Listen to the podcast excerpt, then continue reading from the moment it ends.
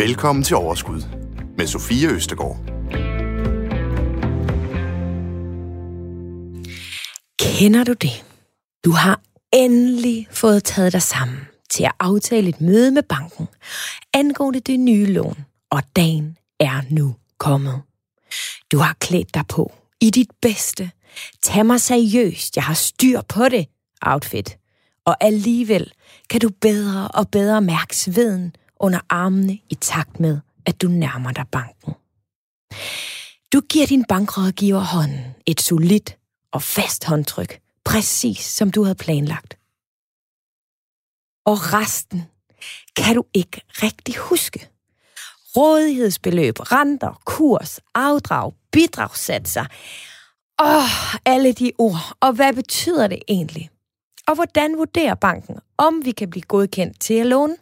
Uanset om du overhovedet kan se dig selv i min lille beskrivelse af, hvordan et bankmøde kan føles og foregå, eller om du allerede har taget dit første lån, så tjekker vi i dag ind i en bankrådgivers hjerne og finder ud af, hvordan vi kan optimere os selv til at blive de allerbedste kunder og få større chancer for at få opfyldt vores drømme.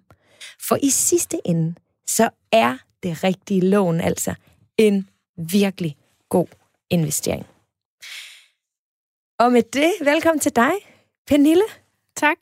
Pernille Olgaard. Ja. Tak fordi du vil komme. Pernille, du er tidligere filialdirektør, og nu rådgiver, øh, rådgiver i øh, Nordea, hvor du snart har været i 10 år. Og så har du også startet bloggen, som hedder Money Mom ved siden af, hvor du også prøver at gøre det der med penge til noget, som, øh, som er let at forstå for alle. Så den her snak om lånetyper godkendelser og renter og bidragssatser og alt det her, øhm, som jeg sådan lige indledte med, den er jo langt fra fremmed for dig, men du er så bare vant til at sidde på den anden side af bordet, end Ja. den her lille beskrivelse af personen, som, som, som jeg kom med her. Øhm, hvor mange, altså du har været i banken i snart 10 år, hvor mange af sådan nogle lånesamtaler her har du haft? Hvor mange gange har du stået med din hånd og givet den til en, en mere eller mindre svedig håndflade i den anden ende? Og det er svært at sætte tal på. Øh, min første indskydelse var sådan, det må være tusind gange om året. Øh, det kan godt være, at det er for højt, men, men jeg føler i hvert fald, at, øh, at vi er deroppe af så rigtig mange gange. Så allerede der, synes jeg faktisk, at vi har en vigtig pointe. Bankrådgiveren gør det her ufattelig mange gange, selvom jeg måske kun gør det en enkelt gang om året. Så der er jo ikke noget at sige til, at I måske ikke er helt så nervøse, som, som vi andre er, der lidt føler, at vi bevæger os ud på ukendt øh, territorium. Øhm, og det skal vi snakke meget mere om. Jeg er rigtig glad for, at du er kommet, fordi øh, det betyder bare meget, det her med lån. Ikke? Jo. Øhm, og det er virkelig sandt, at det faktisk kan være en overdrevet god investering. Vi snakker meget om, hvordan man skal investere de penge, øh, man har, om det skal være aktier, eller om det skal være det ene eller det andet. Men at få det rigtige lån, og ikke mindst den rigtige rente, det kan jo faktisk være et virkelig godt sted at starte. Det er et af de bedste steder at starte, vil jeg Ja. sige. Ja. Jeg har været inde og stalke dig lidt på din uh, Instagram. Ja. Og der betegner du dig selv som money mama. ja. Hvad betyder det? Jamen, øh, jeg har jo altid, øh, eller ikke altid, men de sidste 10 år haft meget med økonomi at gøre, og som du selv nævner, haft den her økonomisnak med rigtig mange, som ikke har den samme indsigt. Og så er jeg samtidig blevet mor øh, for øh, snart halvanden år siden, og, og så, øh, så blev det lidt en kombination. Det sjove er, at der sker også rigtig meget med en selv, så snart man får børn, i forhold til det her med penge. Ja, hvad, hvad, hvad synes du, der sker? Øh, vi blev ret hurtigt... Øh, til det første år, der brugte vi rigtig mange penge, og så derefter, så blev vi sindssygt gode til at spare op og prioritere anderledes. Mm.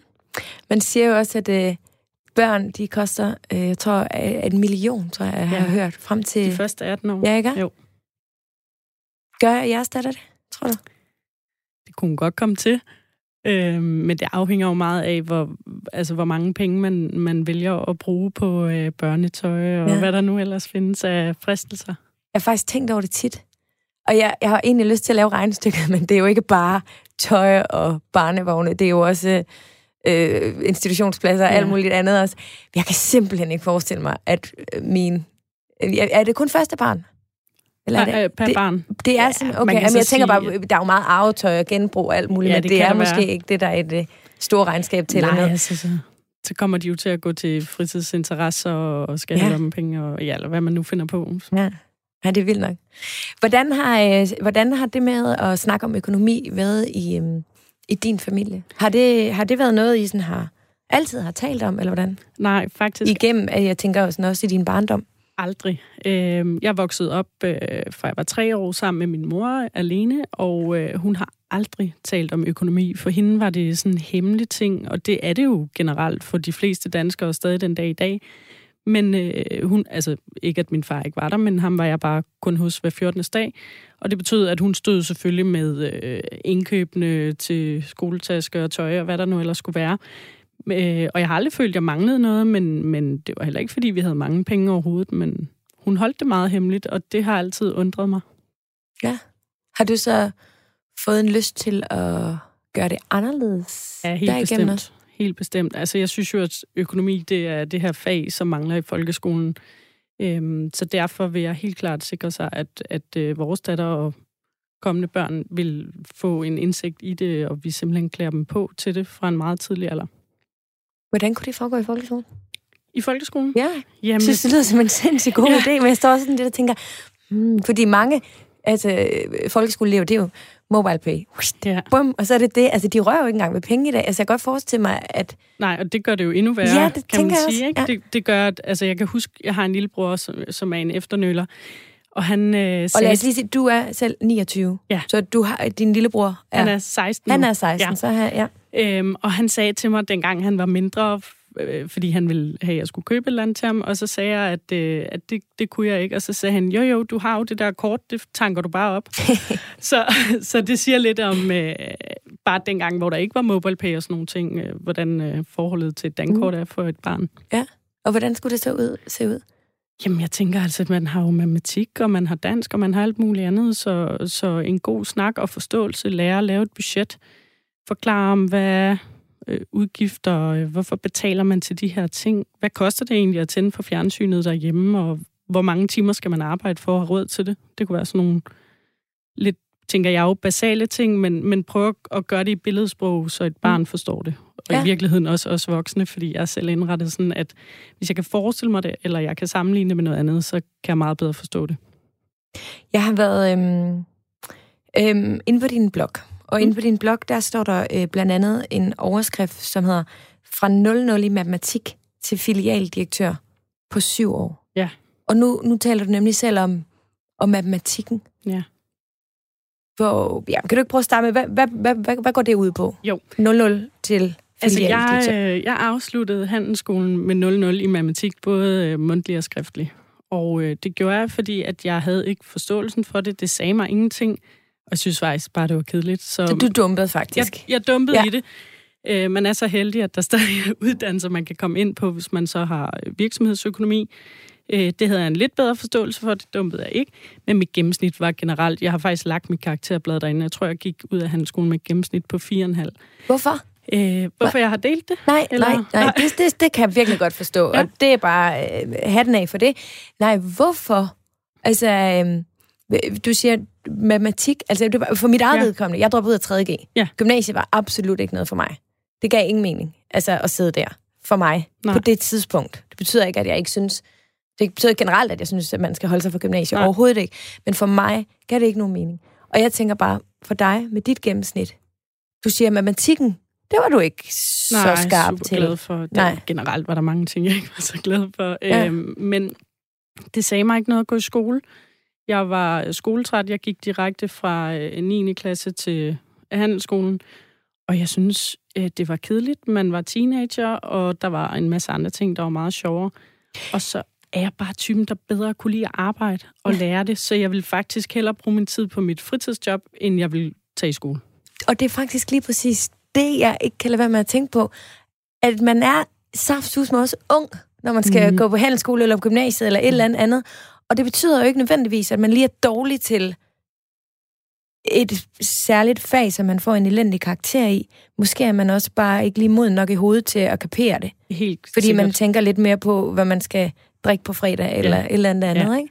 Ja. Og der er mange fristelser Ja, altså det ved det. siden af, og jeg tænker egentlig kun, de er blevet, blevet øh, vildere eller større fristelserne end, end for 10 år siden, da Nej. jeg gik ud. Jamen, det tror jeg, du har ret i. Og så, det er bare det der med, man må ikke bare lige give op, og det er du jo et, Et godt eksempel på, og lige om lidt, så skal vi virkelig igennem lån, og vi skal forstå ja. det hele, ja. Pernille. Du har lovet mig, at min hjerne, den ikke øh, giver op ja. undervejs, som den altså nogle gange godt kan gøre, når vi taler øh, om renter og alt sådan noget. Men, men, øh, men, men, øh, men det der med at være dårlig til matematik, og så kunne blive bankboss, eller ja. direktør i en filial, for, altså, Altså det, vi jo skal huske på, det er matematik, som, som man lærer, matematik og statistik, og hvad vi nu ellers lærer på handelsskolen og, og gymnasiet, eller hvor man nu øh, vælger at læse videre. Mm. Det er jo ikke det samme matematik, som vi oplever på arbejdsmarkedet ofte. Der er selvfølgelig helt sikkert nogle øh, analytikere og andet, der, der skal bruge de her forskellige ting. Men i dag, altså som bankrådgiver, selvfølgelig skal jeg kunne øh, plus og minus og gange procenter og sådan nogle ting, og det, og det er selvfølgelig heller ikke det, hvis ikke man kan det, der gør, at at man øh, har en lommeregner, ikke? Vi har lommeregner, ja. og vi har nogle systemer, som gør det meste for os. Så det er jo bare at lære, hvordan jeg udregner det på lommeregneren eller på systemerne. Og mm. det er bare ikke det samme som at sidde på en skolebænk og have matematik. I sidste uge der havde vi øh, besøg af Ane, som skulle øh, købe sin første aktie, og hun kaldte sig selv øh, tal-idiot. Ja. Og, og der var det jo også egentlig en vigtig pointe, det der med, at fordi man er dårlig til matematik, man måske ovenikøbet er dum, dumpet, betyder det jo ikke, at man så skal afskrive sig selv fra at sætte sig ind i økonomi og investeringer. Det, og jeg vil sige, og det, det, der er så vigtigt, det er, at det, det er ikke det samme. Nej. Altså matematik og privatøkonomi er langt fra det samme.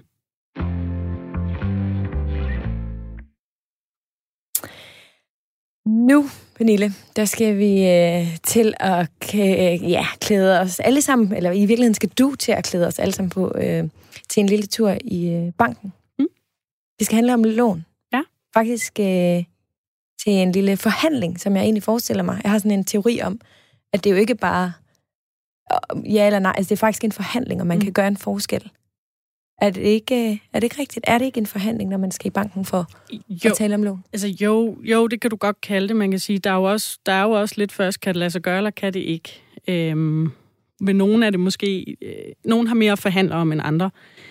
Øh, med det sagt, så handler det jo om hele økonomien, så, så man skal også... Altså, jeg har rigtig mange, der kommer, og så er de simpelthen så fokuseret på den her rentesats, men der er så mange andre ting. Der er øh, altså de her services, som banken den tilbyder, kan de hjælpe dig med rådgivning af hele paletten. Øh, for i virkeligheden, hvis du bare kommer og vil have den billigste rente, så er det ikke sikkert, at du får den rigtige rådgivning. Øh, så jo, det er en forhandling, og man skal have den rigtige rente, og det skal kunden og banken blive enige om, hvad er ligesom den rigtige rente for lige præcis mm. din økonomi. Ja. Og det, jeg mener også, det er jo også det der med, at man ikke, det ikke nødvendigvis kun er, at man er et tal i et Excel-ark. Man har faktisk mulighed for, hvis du som en bankrådgiver siger, du kan få 2% i rente, så mm. må man godt forhandle lidt, eller prøve. Fordi mange af os tror bare, at det banken siger, det er lov og ja, ja, ret. Ikke? Ja, ja. ja. Altså, som, altså, begge parter skal jo have sine argumenter i orden, fordi at der er jo en grund til, at man sætter en pris, og, og det er på baggrund af, hvad man har, og hvad man Altså, hvor, hvor stort et samarbejde ja. man laver, ikke? Og der er det jo så sindssygt tavligt, at du siger, at du sidder med op mod 1000 samtaler om mm. året, og alligevel siger du også, at begge parter skal have sine, sin, øh, hvad hedder det, argumenter ja. i orden. Og du har bare så meget bedre klædt på end mig. Men det skal vi lave om på i dag, for ja. nu skal vi simpelthen i bund med det. Så Pernille, jeg kunne godt tænke mig simpelthen at starte med det, som vi allerede har lige omtalt en lille smule. Vi kan ikke tale om lån, uden at tale om renter. Renter rente, det har jo noget med alle lån at gøre, uanset mm. hvilket lån. Så vil du prøve at fortælle, hvad er en rente, og hvem bestemmer, hvad renten den er? Ja, så man kan sige, der, øh, vi bliver nødt til at dele lånene lidt op, bare for at gøre det kompliceret fra starten af. Øh, så er der jo realkreditlån, og realkreditlån er bundet op på nogle obligationer, som er nogle investorer, man betaler penge for, for at få de her obligationer. Og hvem er de investorer? Det kan være det kunne være dig, det kunne være mig. Det kan, det kan være altså alle mennesker, øh, som har nogle penge ude i markedet. Som man bruger til at købe. Eller som, som man bruger til, hvis jeg har nogle penge, og vil være den anden ende af et lån, hvordan fungerer det så? Hvis du har nogle penge? Ja. Jeg skal lige forstå dit spørgsmål. Jamen, du, du siger, det kan være alle mennesker, der har nogle penge. Ja. Øh, altså, typisk er det jo folk, der har mange penge. Det er ja. virksomheder, og det, altså, der findes skibsobligationer og, og alt muligt. Så for, jeg vil sige, for at, at holde fokus, sådan så man forstår den del af det, som er vigtig, Så vil sige, det er ikke, for eksempel i Nordea, hvor jeg er, så køber vi obligationerne hos de her investorer, og den rente, du betaler for et obligationslån, den betaler du til de her investorer. For de låner dig pengene, og det betaler du dem en rente for. Så det, der er mange, der tror, det er, lige nu der ligger de fast øh, forrentede obligationslån på 1%, og du kommer ned til mig og vil købe en ejerlejlighed, og du ønsker at have sådan et lån. Så er der mange, der tror, at så er det Nordea, der tjener 1% i rente på det her. Mm. Men det er det ikke. Det er faktisk øh, investorerne, som man betaler det til. Så er der så de her bidragssatser. Ja, og dem venter vi lige lidt yes. med. Så det, du siger, hvis jeg forstår det helt mm. rigtigt, det er, der sidder nogle øh, investorer, og de kan være i hele verden, ja. som har mange penge. Yes. De gør så det, at øh, eller der, der er I som mellemled, ved eksempel Nordea, Dansk Bank, alle mulige ja. andre øh, banker og realkreditinstitutioner, mm. I er ligesom mellemled, der sørger for at connecte mig, hvis jeg vil tage et lån med den her investor. Ja. Og, investor, og så kan man sige, at jeg betaler en form for leje. Ja, det kan du godt kalde, for på et eller andet tidspunkt, så er lejen slut. Enten så har du en 10-årig, en 20-årig eller en, en 30-årig obligation, og når den ligesom udløber, så er lejen slut, og så har du tilbagebetalt det. Øhm, og det, det giver dig, det er jo så en friværdi i den bolig, du har købt. Ja. Det er det, du får ud af det. Og de har fået en, øh, en månedlig eller øh, de har, en, et eller andet ja, beløb, ja, en form for leje. De, ja, de har fået en, en lejeindtægt, hvis man kan sige det sådan, ikke? Ja. For er det så, øh, ligesom vi kender med aktier, er det så udbytte, øh, nej, øh, hvad det, efterspørgsel og, hvad hedder det, udbud og efter udbud og efterspørgsel. Ja. Er det det, der bestemmer renten? Det, der bestemmer renten, det er blandt andet altså, i hele markedsøkonomien. Hvordan går det? Vi kan se sådan nogle, som er store påvirkninger. Det er jo sådan noget som Trump, der bliver præsident, som man ikke har set komme. Det kan være, at der er krig, øh, handelskrig mellem USA og Kina. Altså, så det er mange ting, der sker på markedet, som er med til at bestemme det.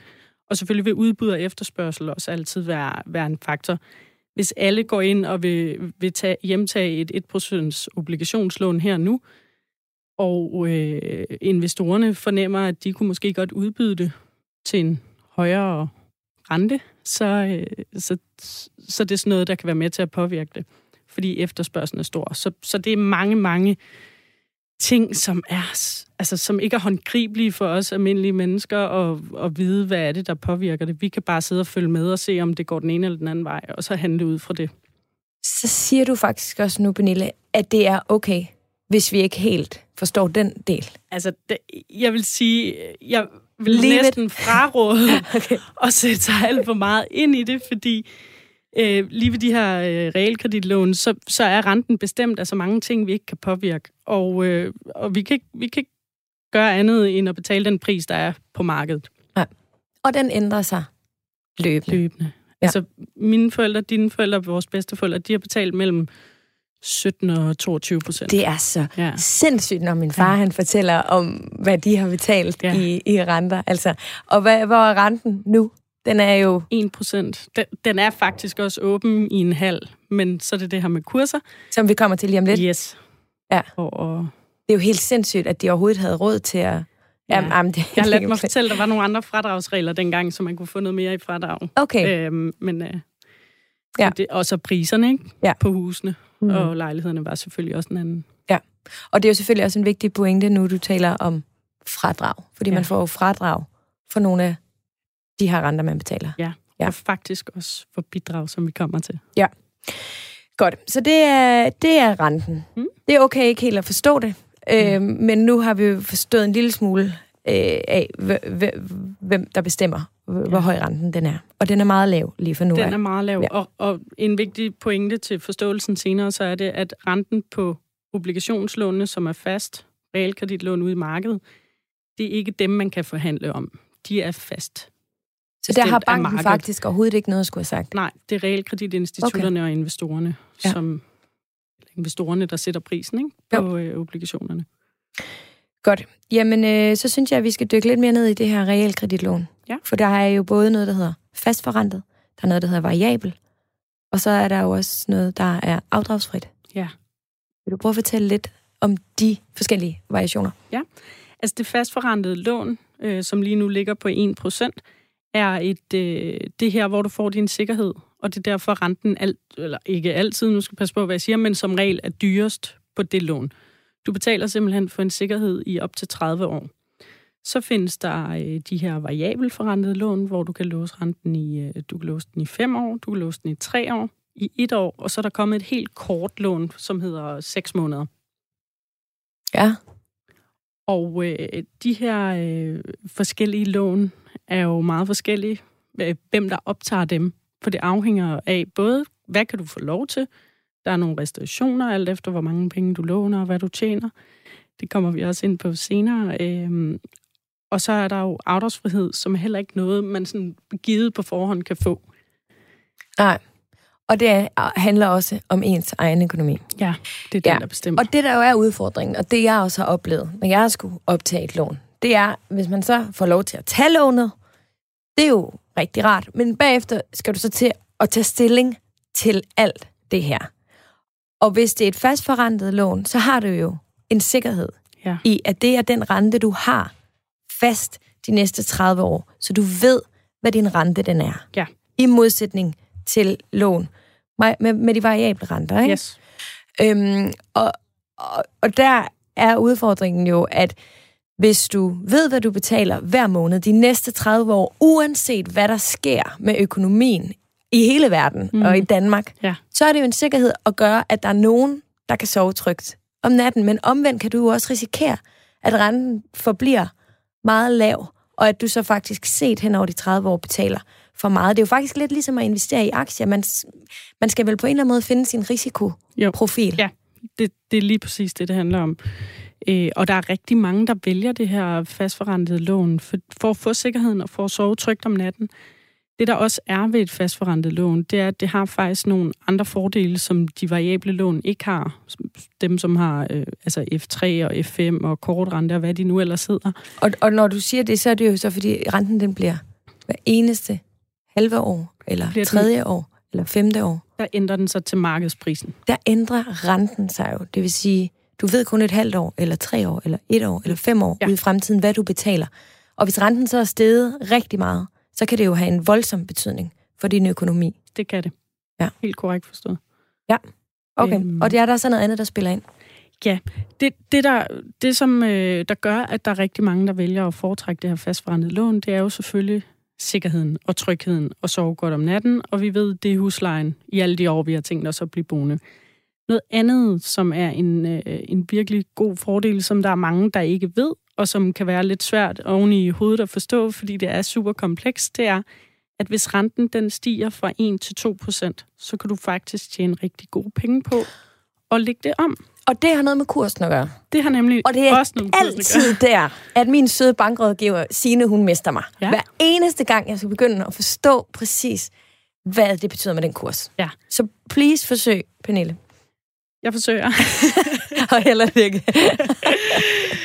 det, der sker, og nu kommer jeg med nogle tal, som er cirka, det er ikke øh, noget, der altid er sådan, bare så, så alle er med på, at nu laver en cirka-beregning, som er en tommelfingerregel. Ja. Det er, at når kursen stiger fra 1% til 2%, så, undskyld, når renten stiger fra 1% til 2%, så falder kursen typisk med 9 kurspoint, 8-9 kurspoint. Det vil sige, når kursen hedder kurs 100, som jo er det altid bedst at optage sit lån til kurs 100, for så får man 100 kroner, når man låner 100 kroner.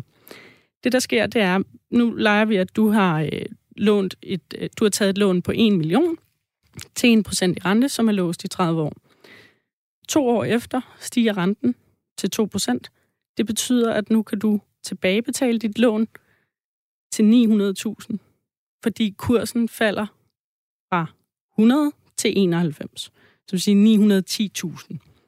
Og det, det, der, det, det, der sådan helt præcis sker, det er, at når renten stiger, så falder kursen. Og når kursen falder, så kan du tilbagebetale din gæld til den kurs, den har. Og det er så under kurs 100, og det betyder, at du kan tjene penge på det. Men hvem taber så de penge?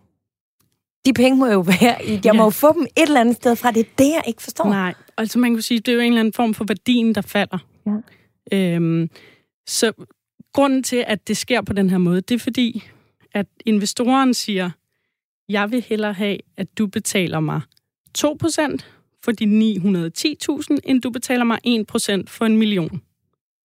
Okay, så det er faktisk investoren, der så giver dig tilbud om... Det er ligesom, når vi siger luksusfælden, der er der nogen, der slipper, fordi de har, for lidt, ikke? de, har, de har alt for meget gæld ja. og tjener for lidt, så vil nogen hellere have, at de betaler det tilbage, som de kan, øh, i stedet for det hele. Ja, man ja. kan så sige her, der, der er investor ikke bange for, at du ikke kan betale tilbage, men i sidste ende, hvis du ændrer lånet og betaler mere for en gæld, der er lidt mindre, ja. så tjener de jo flere penge i sidste ende. Tjener de flere penge. Det, som er øh, en lille ekstra krømmel på det her, det er, at når du så skal lave den her omlægning, så behøver du ikke gå fra et 1% lån til et 2% lån og Nej. betale mere. Nej, det er jo det. Du kan faktisk gå over og tage et F5, et, et F3 ja. eller noget andet, og så sige, okay, ved at gøre det her, så i dit tilfælde kunne du tjene, lad os sige, 90.000.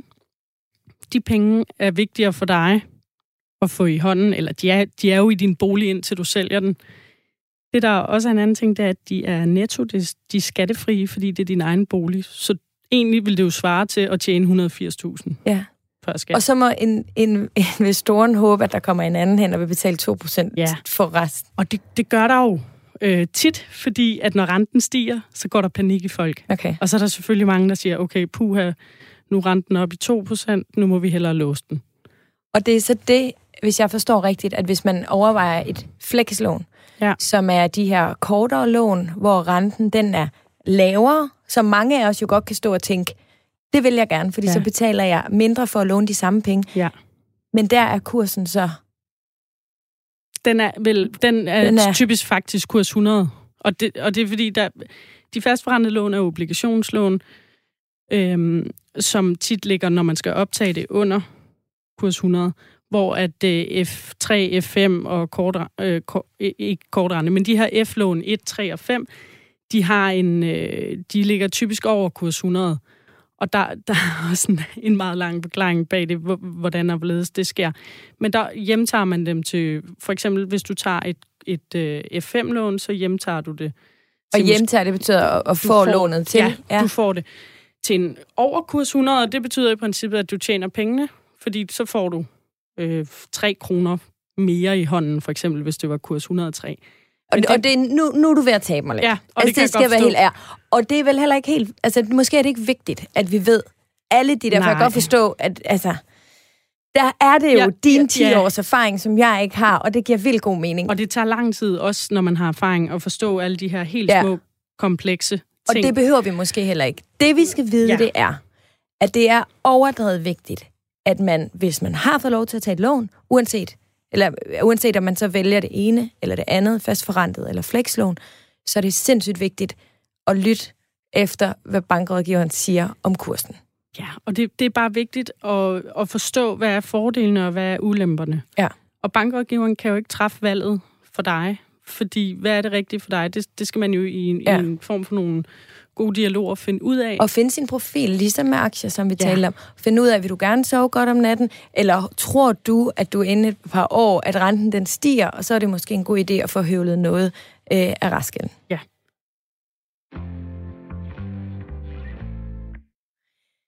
Det her, det er øh, Overskud med øh, Sofie Østergaard, og jeg står lige nu og taler med øh, Pernille Olgaard, som er rådgiver øh, fra Nordea. Og øh, udover det også har Money Mom, som er en blog, der gør det let at forstå at snakke om penge. Jeg vil sige, lige nu, det vi har talt om igen, det, altså, der er bare et eller andet, som jeg simpelthen ikke 100% øh, forstår. Men jeg er glad for, at du siger, at det behøver jeg heller ikke 100%. Ja. Øhm, men vi skal tilbage til øh, vores øh, bank øh, møde her. Men vi er i banken. Nu har vi øh, talt lidt om øh, realkreditlån, fastforrentet variabel, øh, afdragsfrit, som er, jo, som er det, man kan få øh, i en op til 10-årig periode. Ja. Ikke? Jo. Hvis, hvis man vel at mærke har økonomien til, at banken siger, at det er okay. Fordi selvfølgelig i bund og grund, jo bedre økonomi du har, jo bedre... Øh, Muligheder. Ja. Frit valg, Sådan kan er man det. sige. Ikke? Ja. Øhm, vi har talt om kurs, hvilket er overdrevet indviklet, men, men vigtigt, at vi påpeger den, og vigtigt, at man tænker over det. Og så har der jo de seneste par år øh, været rigtig meget snak om bidragssatser. Og nu sagde du jo, at øh, den rente, som man aftaler med investorerne, der får banken ikke noget. De får ikke en del af det. Nej. De får ligesom ikke en bid af den kage. Nej. Er det så bidragssatserne, som er bankens betaling for, at de går ind og er mellemled og, og hjælper til med at optage lånene? Lige præcis. Det kunne næsten ikke siges bedre. Ej, Jeg vil tak. faktisk øh, gøre det så nemt at kalde det for et administrationsgebyr bidrag. Ja. Og, og det, der jo lidt er sjovt, det er, at, at mange kunder er jo altid efter bankerne med bidrag, og, fordi de tror, det er sådan en ekstra ting. Så skal man betale rente, man skal fandme også betale bidrag. Ja. Men i virkeligheden, så, så, så er det det eneste, banken tjener på de her lån. Det er bidrag. Der er selvfølgelig også optagelsesgebyr og så videre, ikke? Men, men det er den månedlige... Så når du siger det eneste, så er det ikke helt rigtigt. Nej, det Der er er, ikke i, det, det, ja, okay. Der er nogle Og engangsgebyr. en vigtig pointe her er også, at bidragssatserne er forskellige fra bank til bank. Ja, Så der, det er de. allerede der er det Og- og, faktisk en god idé at lige kigge sig lidt omkring. Ja det, ja, det kan det være. Jeg vil så sige, at det er minimaler efterhånden. De minder sindssygt meget om hinanden. Okay. Så når du skal forhandle, og når du skal vælge, hvilken bank, der skal være med til at finansiere dit boligkøb, så skal du kigge på hele pakken. Jeg ser nogle gange, hvor at hvis vi regner ud, så er bidragssatsen måske 3 kroner til forskel om måneden. Så Ja. hvis du får en bedre rådgivning, nogen, der kan hjælpe dig med hele pakken, tag snakken Taler til om... dig, som du forstår det. Ja, Mm. tager dig i hånden og siger, at vi skal også have styr på dine forsikringer, dine pensioner. Har I styr på testamente? Hvad sker der, hvis den ene af jer dør? Alle de her ting. Så er de 3 kroner om måneden simpelthen ikke de penge værd for at få en, en, lille promille billigere bidragssats. Så man skal bare huske at tage hele paletten med i sine overvejelser. Nu har vi talt om øh, kredit, re, øh, lån, realkreditlån.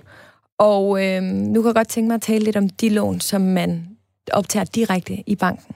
Ja. Fordi så vidt jeg ved, så når du køber en bolig, så er det 80 procent, du kan låne op til kreditforening. Hvis det, der, der, er der er andre regler med sommerhuse, og jeg ved også fra min far, at der er andre regler, øh, jo ældre man bliver. Det er rigtigt. Det er som udgangspunkt 80 procent i alle almindelige boliger, siger jeg, fordi der er nogle boliger, der er undtaget, øh, hvis standen er virkelig, virkelig dårlig, hvis du kommer på landet i udkants Danmark. Okay. Øh, så, men lad os tage de 80 procent, Ja, fordi det Vi dykker det også ned i boliger i et senere program. Ja, Så lad os så bare holde det på lån her. Så er der noget, der hedder øh, et bankboliglån, som Ja. jo både kan være relevant, hvis du skal købe en ejerlejlighed eller ejerbolig, øh, men der er også noget, der hedder andelsboliglån. Ja.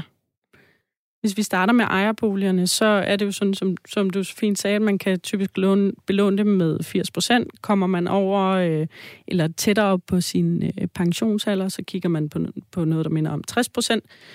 Øh, det gør man, fordi at der skal, man skal kunne nå at tilbagebetale det med den tid, man har tilbage.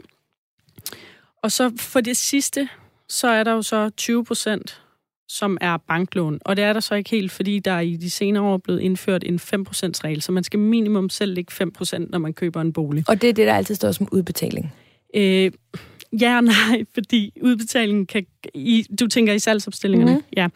Øh, det er lidt, udbetalingen er faktisk typisk ejendomsmæleren, der bestemmer, øh, hvad den er på. Så den kan godt være, det der hedder første deponering, kan godt nogle gange være 90.000 kroner, og så var udbetalingen måske... Første udbetaling. Ja. ja. Øhm, Okay.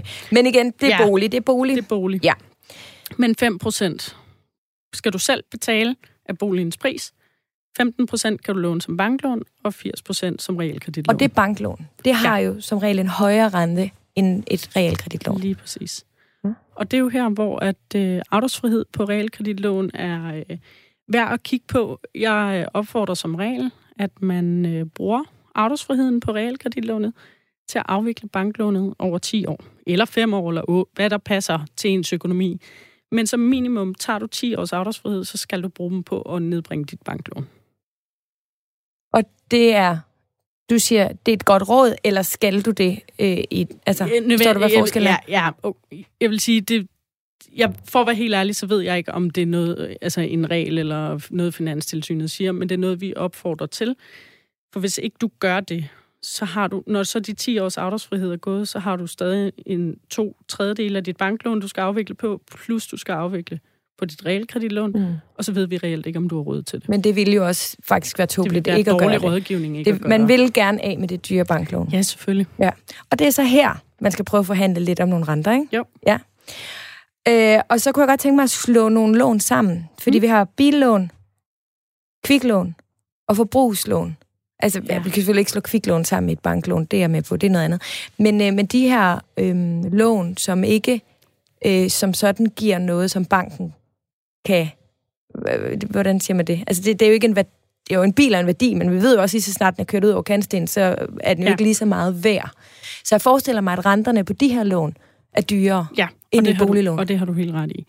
Øhm, man, kan tage, man tager sikkerhed i bilen, ligesom man faktisk også gør i boligen. Man kan så sige, at det, der er sket de sidste mange år, det er, at boligerne holder deres værdi, bilerne taber deres værdi. Så, så typisk så øh, kan billånene godt være dyrere end, end banklånene. Øhm, det, man skal være ops på, der er, jo, der er jo sindssygt mange øh, bilfinansieringsselskaber i dag, som også laver de her banklån og, øh, eller billån, og de har typisk faktisk en billigere rente, end bankerne har. Til gengæld så har de nogle rigtig dyre oprettelsesgebyrer. Så jeg vil sige, 9 ud af 10 tilfælde, når jeg øh, efterregner for en kunde, der har fået et tilbud via forhandleren, så er banken billigere samlet set. Og det er de, fordi at de her engangsgebyr, du betaler, når du opretter, det er ikke noget, du får fradrag for. Det gør du for renterne. Så derfor i sidste ende, når man kigger på, hvad bet- tilbagebetaler man over de her øh, 6 eller 8 år, eller hvor længe man nu øh, låner pengene, så er bankerne typisk billigst. Og det synes jeg faktisk også er en god pointe, det der med, ligesom med bolig, tag dit billån og få forskellige tilbud. Ja. Altså det er jo Ja. i virkeligheden i sig selv et, øh, et rigtig Du- godt lån. Ja, og Eller du ved jo heller ikke, om du har fået et godt tilbud fra det ene sted, hvis, hvis ikke du ligesom øh, går det efter. SU-lån? Ja. Altså, øh, er det en god idé? Hvis ikke du har behov for det, så vil jeg sige, så lad være. Altså hvis, hvis du kan leve på din SU og dit fritidsjob, eller få hjælp fra dine forældre, der er mange konstellationer i dag, så lad være. Hvis, så vil jeg vente om at sige, det er et SU-lån gør. Hvis du skylder, når du er færdig, 100.000 til et SU-lån, og jeg skal regne på, hvad kan du købe bolig for, så kan du købe bolig for 100.000 mindre, fordi vi regner det med som gæld uden for banken. Når det er sagt, så skal du også kunne lægge 5% i udbetaling. Og hvis ikke du kan spare op til de 5%, når du er på SU, og Men nu er vi igen over i bolig. Ikke? Jo, Jo, du men taler om men- boligkøb nu. Ja, Jo, jo. Men, og det var for at sige, lad være at tage et SU-lån, hvis du kan undvære det. Ja. Men hvis du gør det for at bruge det til udbetaling til en bolig, så kan det være okay. okay, så kan det være en god ja, idé så der. det var sådan for at... Ja, men det giver jo meget god mening. Det er svært at spare op til en udbetaling, som typisk i København og Aarhus, de større byer, måske Det- ligger på fra 50 til 100, halvanden 100.000. Og det er jo også i de større byer, at de studerende og tit og ofte det er bor. der, man skal bosætte sig. Ja. Øhm, ja. Ja. ja, så det, det kan være okay. Det er ikke noget, vi sådan i banken øh, ser ned på, eller tænker, puha, hvor har du levet godt, mens du har været på SU. Jeg vil bare sige, at hvis, du, hvis dit mål er at kunne købe en bolig og blive godkendt, så er det en god idé at bruge det som opsparing. så, så så det ikke de bare bliver hinanden. brugt til uh, tanter, fjes. Ja, ja. Til, til de der byture, Ja. ja. der var. Kviklån, når jeg siger det, løber det så, jeg forestiller mig, at det sådan løber koldt Ja, ned ad ryggen på. Gør det det? fuldstændig. Ja, det gør det. okay. Det gør det. Øhm, altså bare opfordre til aldrig at tage et. Og hvis du virkelig, virkelig behøver det, så snak med din bank først. Det er jo ikke sådan, at vi ikke laver forbrugslån i bankerne, så længe vi regner på, at man kan betale og det giver mening. Altså da jeg var 18, der tog jeg mit første forbrugslån, fordi jeg skulle bruge et indskud til en lejlighed. Og det blev tilbagebetalt, og ja, det var lidt dyrt, men havde jeg taget øh, øh, et kviklån, så, så tror jeg, at jamen, Okay. altså, jeg ser jo renter på op til det dobbelte af, hvad banken tager. Og det er sådan lidt som om, at mange unge mennesker, eller nogen, der er i knibe, de, de tør simpelthen ikke spørge banken. Nej. Og, og Og jeg kan faktisk godt forstå det. ja, Altså, ja. ja. Så og, gå og det ned og godt spørg. forstå. Ja, spørg altid. Får du et nej, så lad os snakke om, hvad for nogle løsninger kunne der være. Øhm, åh, lad være at tage de der kviklån, fordi det ødelægger så meget for en senere i livet. Okay. Jamen, øh, god pointe.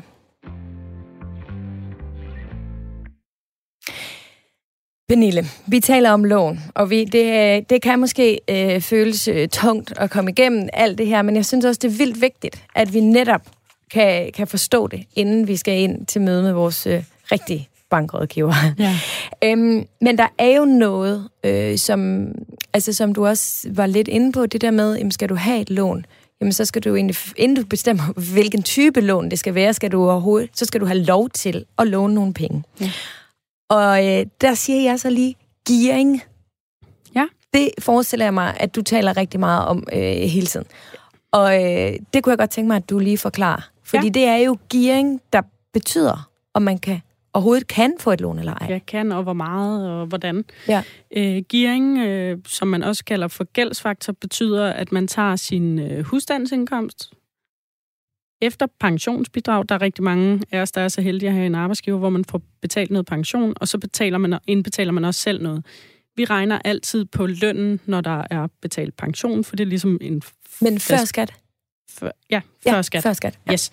Systemerne regner heldigvis selv skatten, så det tilbage ja. til matematikken ikke er så nødvendigt, ikke? Ja, præcis. Øhm, så brutto, som betyder før skat, efter det, man selv betaler til pension, tager man og ganger med, sin, øh, ganger med, øh, med 12, jo, så du har årslønnen, og så ganger du det med 4. Og når jeg siger 4, så er det fordi, der er kommet nogle regler for Finanstilsynet, som sådan bestemmer, at når man har en gældsfaktor på, på 4, så har man ligesom makset ud. Mm. Dermed sagt, så er der rigtig mange, som har en super fornuftig økonomi, som er formue, som godt kan låne på mere end 4. Hvad betyder at være formuende? Det kunne være at have nogle boliger, hvor der var friværdi, det vil sige, at man skylder mindre end de er værd. Det kunne også være, at man havde depoter, fordi man havde været god til at investere. Øh, har opsparing. Det er, som man kan sige, formue, likvider, penge. Ja. ja. Men hvis du har nogle boliger, og du har noget lån i dem, så er der jo til at det vel også med i noget gearing i forhold til, hvor ja, meget ja. lån. Ja. Alt, alt gæld tæller med. Øh, til gengæld så tæller alle aktiver også med. Okay. Og det betyder, at du øh, kigger på, hvis du har en høj gældsfaktor, så skal du også have en høj formueandel. Ja, og gældsfaktoren eller gearing, den er blevet lavet om her inden for den seneste tid, ikke? Jo, ja, det er blevet, lidt, det er nogle det er blevet lidt sværere. Ja, ja. Øhm, det er det, og særligt i øh, hovedstadsområder. Ja. Eller i hovedstadsområdet og Hvorfor? de større byer. Hvorfor? Fordi, Fordi der tænker jeg jo umiddelbart måske, jamen, at... Øh, man har uden tvivl været bange for, at der skulle komme en eller anden boligboble igen. Okay. Så øh, man tror, at, øh, at boligerne er for dyre. Så hvis de går hen og falder i værdi, og du har lånt helt op til de 95 procent, som vi snakker om til at starte med, så skylder du lige pludselig mere, end den er værd. Ja, det er klart. Jeg har lige regnet ud her, at øh, hvis man har en husstandsindkomst på 700.000, jamen, så kan man låne 2,8. Ja. Det passer og meget. det er det, du kan låne. Så ja. kommer jo så udbetalingen, og det er oveni. Det skal man selvfølgelig yes. huske så, at tænke med. Så hvis du har 300.000, så kan du så købe for 3,1. Ja. For eksempel. Ja, okay. Så er der jo også rigtig meget snak om rådighedsbeløb. Hvordan ja. regner I det ud? Jamen, øh, det som sådan er tommelfingerreglen, det er at sige, at øh, et, et rådighedsbeløb, det er, når du har betalt alle dine faste udgifter. Så det er din husleje, din lån, din bil eller dine transportomkostninger. Det kan være øh, hvad hedder, rejsekort eller pendlerkort. Så alt, hvad der sådan er fast. Øh, er det også Netflix-abonnement? Ja. Okay. Og øh, det, man så kan sige, det er... Jamen, er det, kunne man jo. Det kunne man undvære, hvis, ja. hvis det var det, ikke? Hvis, mm. hvis rådighedsbeløbet var, nu siger jeg lidt tyndt. Ja. Øh, og så tænker du sikkert, Nå, jamen, altså, hvornår er et rådsbeløb tyndt? Det kan du tro, jeg tænker. Jeg regner også med, at du, nu når vi har inviteret dig her ind og komme med alle de hemmeligheder, ja. vi skal bruge, så fortæller du mig det. Ja, det gør jeg. Den gode Finanstilsynet igen øh, har jo selvfølgelig også sat nogle retningslinjer for, hvad, hvad der ligesom er en nedre værdi. Øhm, så en familie på fire, der siger man omkring 13.500 øh, som par 8,5 og så 2500 per barn om måneden.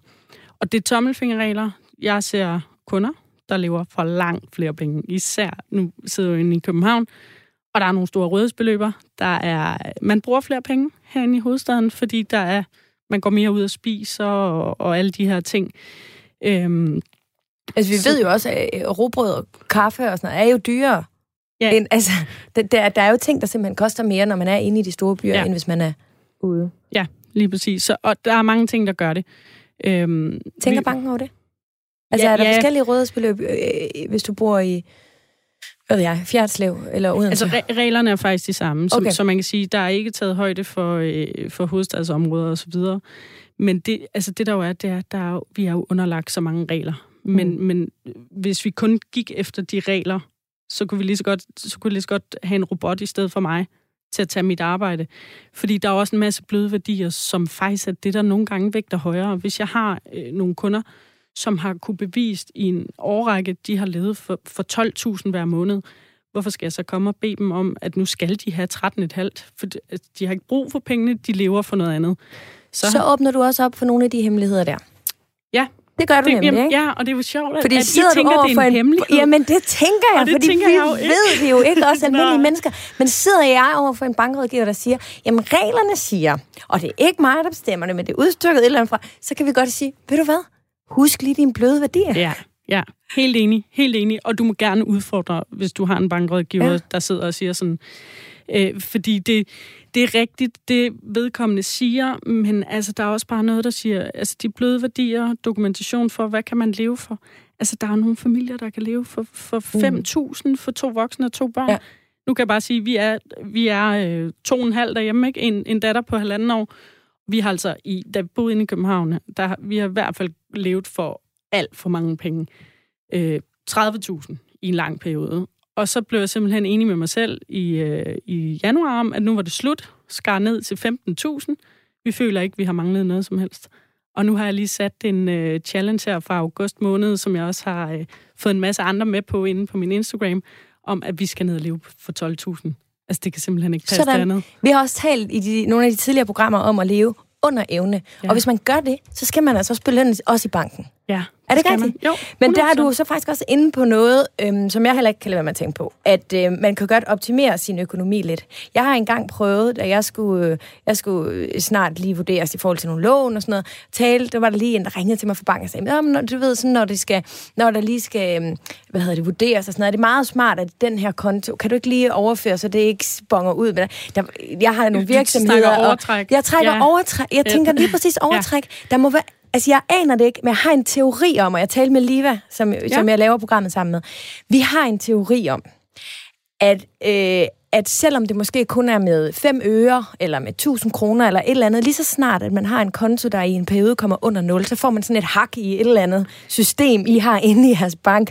Og efter nogle år, eller igennem hele livet, altså når vi så skal vurderes på en eller anden måde, så går systemet ind og ser, hvor mange hakker vi har i den her. Er, er, der, er, er det sådan et eller andet system, I har? Øh, jeg vil ikke sige hakker og sådan noget, men jo, der er, okay. der, der, altså, der, der, der er en form for system, som mm. viser os en øh, adfærd. Og øh, for nogen så er den her adfærd jo, at man trækker sin konto over hver måned, og så står der måske bare ikke lige andre penge til at inddække det. Det er en rigtig dårlig adfærd, fordi her der viser du, jeg kan ikke leve for det, jeg har. Øh, og det er med til at sige, så kan du altså ikke låne de her penge, for når du ikke kan leve for det, du har i dag, og når du skal ud og købe en bolig, så bliver dine udgifter mm. større, så hænger det ikke sammen. Men der er også nogen, der for eksempel har en uh, hyggekonto, eller en smøgkonto, eller en drinkskonto, ja. et, et eller andet, ikke? Som, som, som man jo overfører lidt til. Og hvis man så lige var lidt for længe i byen i fredags, eller sådan noget, så kan det være, at det bliver onsdag eller torsdag, før man lige opdager, at den faktisk var gået i minus, ja. selvom man har pengene stående på en anden konto. Og det er jo der, hvor du har helt ret i, at systemet øh, vil man sige, gemmer det. Vi kan se det, vi kan gå tilbage i det, men det er også her, de bløde værdier kommer ind, og fornuften kan jeg se, at du har penge stående, så ved jeg godt, at når jeg trækker plusser og minuser, det, der ja. har været i overtræk kontra det, du har stående i plus, så går det op. Mm. Øh, jeg vil så bare sige, et godt råd er, lad være at trække over. Det koster alt for mange overtræksrenter. Ja. Det er skide dyrt for dig. Så anden... igen, optimer din økonomi og spar de der dumme renter. Det er kun banken, der tjener penge på Og tjek din konto. Hver dag. Mobilbank. Det, det er simpelthen så nemt, som det aldrig har været før. Altså, vi tjekker Instagram og Facebook som det første om, om morgenen. Jeg tjekker også min mobilbank. Og jeg ved, i de perioder, hvor jeg ikke gør det, så er det, fordi jeg bruger for mange penge. Jeg tjekker også min hver dag. Ja.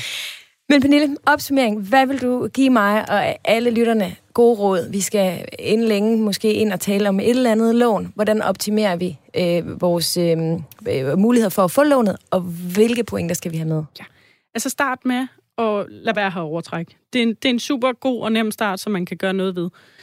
Øh, så tjek sin mobilbank, få lavet et budget i god tid, og sørg for at øh, min, altså, trim dine udgifter. Jeg delte i går, at øh, og der er ikke noget reklame her, det, det er rent sparetips, jeg deler, som jeg selv øh, finder ud af. Vi øh, betalte begge to øh, 99 kroner for en Spotify-profil derhjemme. Spotify har lavet et familieabonnement, så når du deler husstanden, så kan du være på til op til seks mennesker for 149 om måneden. Det er en 50 om måneden, der mm. er sparet på et abonnement. Ja. Og vi havde et spareprogram øh, for få uger siden, hvor ja. man virkelig kan gå tilbage og finde en masse gode råd. Ja, det må jeg ind og lytte. Ja, det må du virkelig gøre. Særligt nu med jeres nye, øh, nye projekt der. Ja. Men, øh, men fra bankdamsiden. Ja. hvad, hvilke argumenter kan du ikke modargumentere? Øh, I forhold til at blive godkendt, eller tænker du forhandling, eller Jeg tænker bare det hele. det hele? Altså, der er ingen tvivl Kom om, med det. At, at altså, laver du alle dine forretninger i banken, siger du ja til, at øh, du nødvendigvis ikke siger ja til at flytte dine forsikringer til den samarbejdspartner, din bank har, men få et tilbud fra dem. Har du dit realkreditlån, dit banklån, din kort? Samler du alt hos din bank? De pensioner, som giver mening at have i banken? Der er rigtig mange pensioner, man skal lade stå i pensionsselskaberne, øh, fordi de er via arbejdsgiver og så videre. Men der kan også øh, være pensioner, børneopsparinger, alt muligt andet. Jo flere forretninger du laver med din bank, jo bedre pris. Og det, for at sige mm. det lidt som det er, sådan er det i alle øh, henseender. Ja. Samler du alle dine forsikringer, bliver de også billigere, ikke? Og der er du også inde på noget, fordi en bank er også en forretning. Er du enig? Jeg er fuldstændig enig. Godt. Altså, man,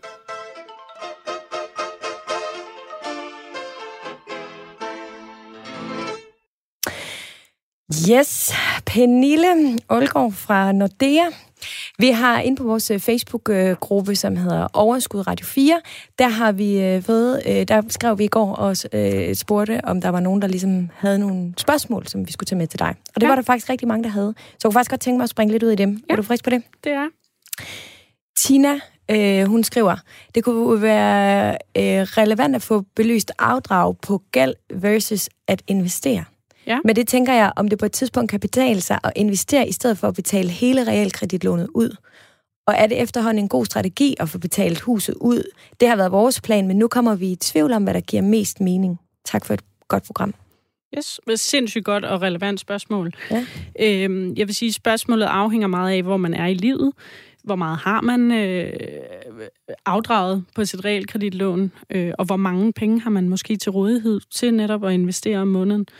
Jeg vil sige, at øh, renterne på realkreditlånene er så billige i dag. Nu snakker vi, lad os bare tage fastforrentet 1%, for det er i princippet det, der er dyrest Ja, det, som, som det lyder helt sindssygt, øhm, som, som udgangspunkt, og så sige, jamen, den ene procent, du betaler for at låne pengene, plus noget bidrag, og om, lad os bare sige 2 procent, så er alt regnet med i høje satser. Lad os sige, det er 2 procent om året, du betaler for at have dit realkreditlån i banken, øhm, versus at kigge på nogle investeringsforeninger. Der er jo sindssygt mange øh, måder at investere på, hvis vi bare tager udgangspunkt i bankens produkter, så er der nogle øh, investeringsforeninger, som alle banker i dag har. og det er så ikke sikkert, at man måske skal tænke i bankens produkter, fordi det kan jo også nogle gange det kan, det, være. kan, det, ja, det er jo mere for... Nu, ja, nu ja. er det det, ja, jeg ja, kender til. Ja, ja, præcis. Men, men det der er, det er bare for at sige, at hvis vi kigger på nogle af de, de produkter, jeg kender til, så, så hvis du ligger i en middelrisiko, så har det historisk set givet omkring 6% i afkast efter omkostninger Ja. ja. om året. Så kan du så sige, okay, men jeg betaler så 2% for mit lån, så træk dem fra, så er det stadig 4% Mm. mm. i plus. Så ja, det kan godt svare sig. Jeg vil så dog sige, det afhænger af, hvor man er i livet, hvad har man til rådighed, og hvor meget skylder man i sin bolig. Vildt god pointe, Pernille. Tak for den. Øhm, der er en, øh, der skriver her også, øhm, og det er Heidi, og øhm, der er ikke så lang tid tilbage, men jeg kunne virkelig godt tænke mig lige at tage det med, for det handler også om det der med, hvor man er hen i livet. Hvad skal ens rådighedsbeløb være for at låne penge til andelsbolig? Og kan man overhovedet snart låne penge i banken, hvis man er over 55? Øh, ja, det kan man godt. Det kan man godt. Øhm, det er et spørgsmål om jo, hvor meget man skal låne. Øh, man kan sige, hvis man er 55, så har vi også en forventning om, at man selv kommer med nogle penge. Man er ikke nyuddannet eller studeret, man har haft mange år til at spare op, så ved jeg godt, der er nogen, der kan have haft nogle udfordringer, og hvor tingene er gået anderledes, og skilsmisser, eller hvad det nu kunne være. Men når man er i den alder, så, så forventer man, at, øh, at man kommer med noget selv, og at det minimalt, så kigger vi så måske på, at man måske ikke skal låne det over 30 år, så kunne det være over 20 år. Så jeg vil sige, ja, det, det kan man godt. Men igen, Og alle hvis det er over cases 20 år, så vil afdragene så være det større. Ja, så vil du det. betale mere om måneden. Ja. Hvis vi så bare lige kort skulle sige sammenlignet med, med Københavns, så på huslejerne, så kunne det nok godt svare sig at, at købe en andel og, øh, og betale over 20 år kontra at skulle lege. Spændende. Pernille Holgaard, tusind tak, fordi du ville øh, komme i dag. Det er øh, enormt interessant. Og, det, og min hjerne, den slog... Der var lige på et tidspunkt, hvor det måske var en lille smule... Øh, ikke fordi du var dårlig med mig, fordi der var så mange... Det er meget. Ja, det er det Ja, virkelig. ja. Og det er så rart, at du også kan sige, der er meget, og det er i orden, at det her, det behøver I ikke forstå. Men I bliver nødt til bare lige at vide, at det eksisterer. Lige præcis. Så tusind tak skal du have. Tak fordi jeg måtte komme. Det var alt for i dag. Husk, at du altid kan sende mig en mail på overskudsnabelagradio4.dk, og du selvfølgelig kan finde os inde på vores Facebook-gruppe, som hedder Overskud Radio 4. Det her program, det var produceret som altid af Body Body fra Radio 4, og som altid var det også tilrettelagt, og øhm, ja, lige hvad man kan sige, du sidder derude, hvad hedder det? Produceret, afviklet. Det var afviklet af Lia, der sidder derude. Sådan er det, når man ikke er til vant til radio. Men øhm, ja, jeg håber, at I fik noget ud af det. Det er jeg sikker på, at øh, jeg i hvert fald gjorde. Og så må I have det fantastisk, til vi lyttes ved i næste uge. Tak for i dag.